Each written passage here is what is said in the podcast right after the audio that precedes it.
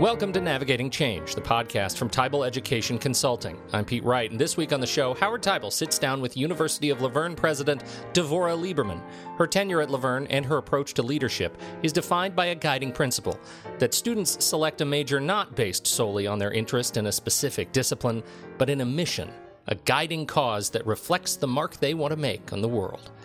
Head over to TeibelInc.com to learn more about our work in education. You can subscribe to the show for free. Just click the blue button and we'll let you know each time a new episode is released. Before I hand it off to Howard, listen to just a minute of President Lieberman's message to the student body last fall. Welcome to the University of La Verne. Fall 2016, our 125th year. Do not just pick a major, choose a mission. Select your mission and ask, how will you change the world? You're here to major in a mission. It's your mission, it's your path. It's our job to help you get there. Welcome, Devorah Lieberman. Thank you for coming and being on the podcast. I'm delighted. Thank you, Howard. I watched the video on your welcome page. I was struck by this mantra that is so memorable and so powerful, which is that when you said, You're here to what? Major in a mission. Tell us about this. Thousands of students come across our campuses every single year. And what I hear students asking, or first I hear their parents asking, what should my student, what should my son or daughter major in? And when I talk to the students, I say to the students, where do you see your life going? What do you want the University of La Verne to provide for you? And as the discussion always unfolds, they end up talking about purpose, finding a purpose for what they're doing with their lives. So that translated to rather than just majoring in a major or selecting a major, I said to them, think about majoring in a mission and then choose a discipline or a major that will help you achieve that mission because then for the rest of your life, you will have the tools to be able to achieve career success, personal success, and you'll be able to enhance the region no matter where you live. You know, it's so fascinating about that, both as a advisor consultant in the space of higher ed and as a parent, is that that so speaks to me as a parent, right? When I think about being 18, I was not thinking about mission right? Unless I went to the Peace Corps, maybe, right? If I had the Peace Corps mindset or approach. What kind of reactions are you getting from students who are beginning to engage in this question of, I'm not majoring in uh, this?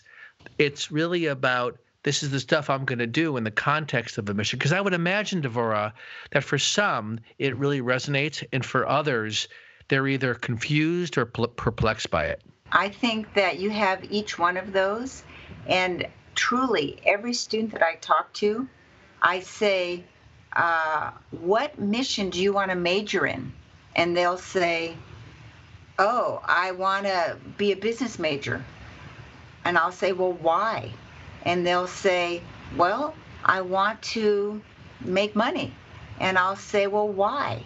And hmm. the more I ask why, the more it begins to sort of unpackage their intentions for their life. And what always happens is when they say, I want to be a teacher. Why? Because I love working with children. Why? Because I love seeing the light bulb go on. Why? And the more I ask why, whether it's right. a business major or a law student or a doctorate in psychology or an undergraduate major. Exactly. Asking those questions why gets them to where they want to be. So perfect. You know, why uncovers the value. Right. The, exactly. the value behind what you want to do. Okay, so so I'm just trying to picture this. it is not easy to come up with a good tagline, you know, and not a tagline that just reads well on paper, but actually has substance to it. Where did this come? Did you wake up in the middle of the night, or did someone call you in the middle of the night? I got it. Here's the la- the tagline. Where did that come from?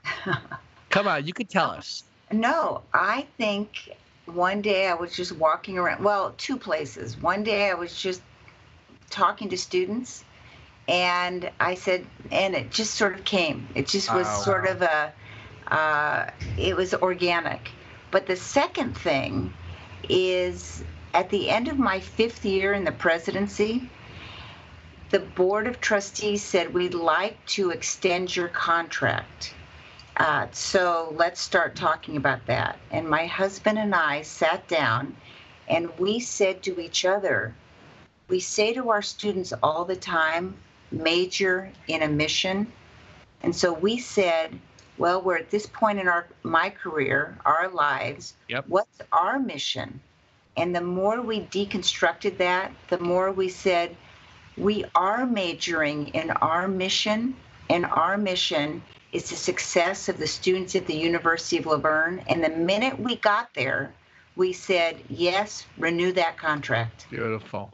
Tell us about what you went to the White House for and got to speak around.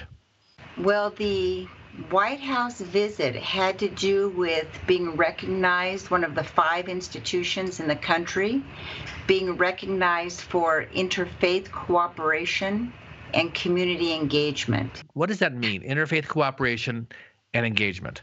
Two things. It means having students and faculty and staff who are coming together on your campus in ways that they learn about each other's faiths mm. or perspectives on life, appreciate each other, and then work together in a common goal to make the community better related to the values of the common values of each of their faiths.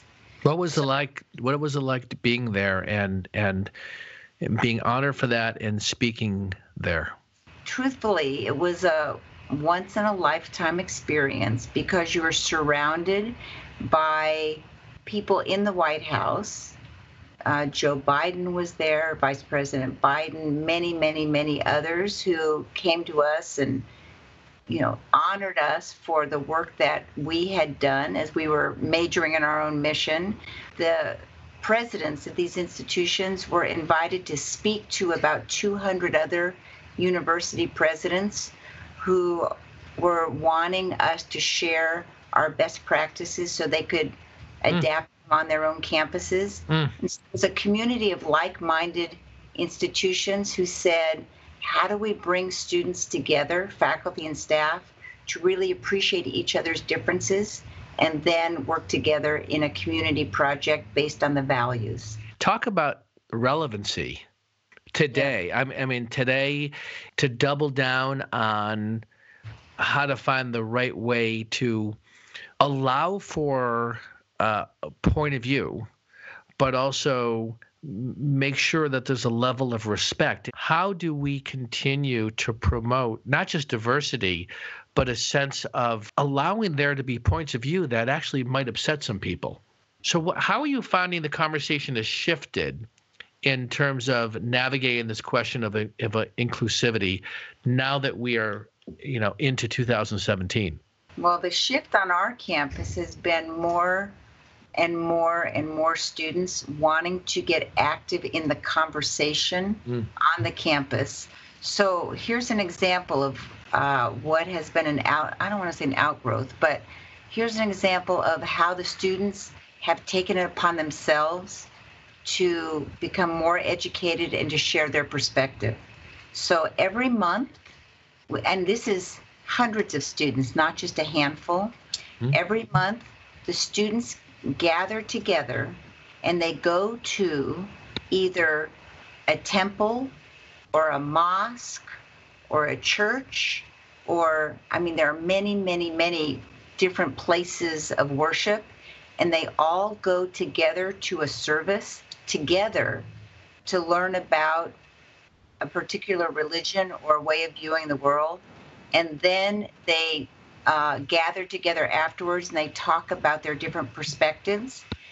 They also work every month, every week actually. They go to a different commu- to a community garden, and together they harvest, they plant, and they harvest the gardens, and together they take those foods to the homeless because that's at the com- that's at the core of all these religions, which is community engagement and making the world a better place.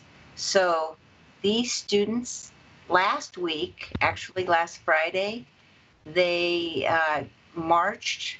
They did a march to about a mile and a half from here to a mosque. They attended a service at the mosque and then they gathered together and talked about what are our differences, what are our commonalities.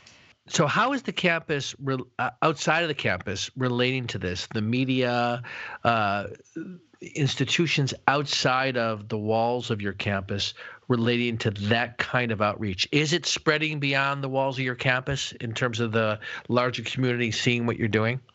Absolutely. So, this march that happened last Friday, two thirds were from the campus and a third were from the community. Hmm. We've had several candlelight vigils in the past year for various reasons, all related to uh, the San Bernardino attack and lots of other instances since then.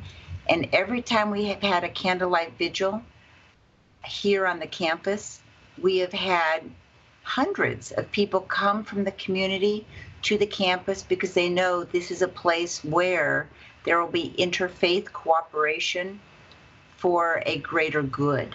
Mm. And uh, what you've seen on other campuses where there's been, I, I don't know the right language, but I'm going to say on other campuses where there have been active protests in defiance of the administration or acts, this has been marches saying we need to have interfaith cooperation and working together to a better outcome. Part of it that makes it uh, a natural for the University of La Verne is because when we were founded in 1891 is our 125th anniversary this year when we were founded we were founded by a christian denomination called the church of the brethren okay. and we're no longer affiliated with the Brethren, but the Church of the Brethren was grounded in pacifism and uh, tolerance of the other.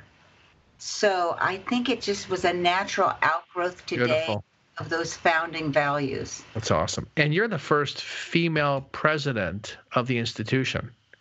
Well, I'm the first female president and the first president who's not brethren. Wow. they really jumped in, didn't they? Yeah, because I say facetiously, we went from brethren to Lieberman.